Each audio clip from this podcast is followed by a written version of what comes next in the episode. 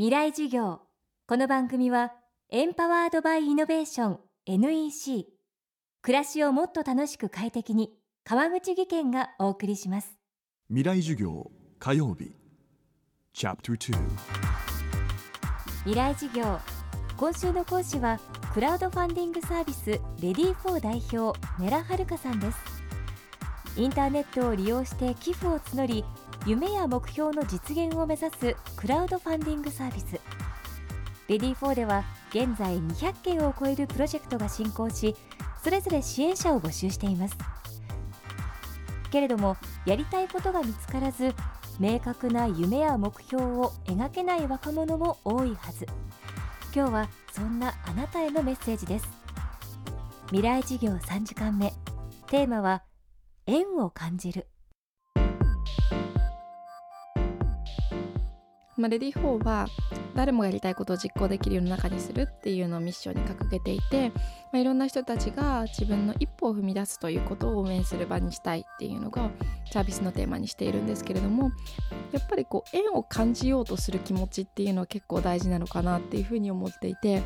自分のこの今生きている瞬間っていうのもこうやってあの初めてお会いさせていただいてでここでお話をしたってことが自分の一度きりの人生のすごく大事な時間だと思っていてでここで何らかのこう縁が生まれて、まあ、その縁が自分の一度きりの人生の何かにつながっているかもしれない。でそれがすごく楽しかったらじゃあ自分はもしかしたらこういうことをやっていくのがいいのかもしれないっていうことをポジティブになんか受けけ入れていくっていうことがこう何かをあの始めたい何かやりたいことがよくわからないっていう人にとって一つのきっかけなのかなっていうふうに思っていて私自身も最初にお話ししたように自分がずっと好きなことがあったわけでも何かやりたいことがあったわけでもなかったんだけれどもこの人に何か自分ができることないかなという、まあ、ご縁を感じて何かの一歩を踏み出した時に自分はこういう頑張ってる人を応援するっていうことをやっていくんだっていうことを勝手にこう自分で解釈していったんですよね。だからなんとなく自分の周りにあるいろいろな種とかご縁っていうのを感じてその中で自分が今できることっていうのをまず一歩踏み出してみる。でもちろんそのチャレンジっていうのが例えばレディー4の中で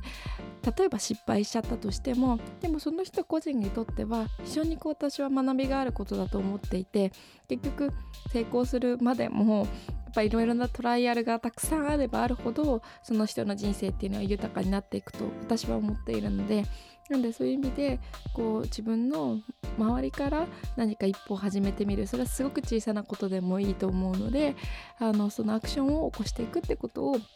サービスとしてもやっていきたいあともう一つはそのレディーフォーの中で結構どんどんプロジェクト増えてるんですけどやっぱりこうなんとかさんが友達がやってたので自分も始めますっていうような連鎖みたいなのが起こったりしてるんですよね。とか全国の図書館とかでお金集めしたりしてる例が多かったりするんですけれどもこう具体的な事例が自分の興味関心に似ているとあれ？これも自分でもできるかもしれないっていうふうに思っていくっていうこともあるのかなと思っていてなんですごいこう崇高な人が 何かやってるとそれと全く同じことって今からの自分じゃできないよねって思うけど例えば自分と同じぐらいの年齢で同じようなパーソナリティを持ってる人だったらあこの人ができるんだったら私もできるかもっていうふうに思ってる。なんかだから何かを始めるっていうことがすごくこう誰かしかできないというかその先天性のものではなくてこうちゃんとブレイクダウンしていくと最初の一歩っていうのがみんなあってそれを積み重ねていくかどうかっていうのがこう何かを少しずつ変えていける人の力なのかなっていうふうにいろんなレディーホンのプロジェクト見たりしてるとすごく思っているのででその最初の一歩を私たちは支援できるように回していきたいなと思ってます。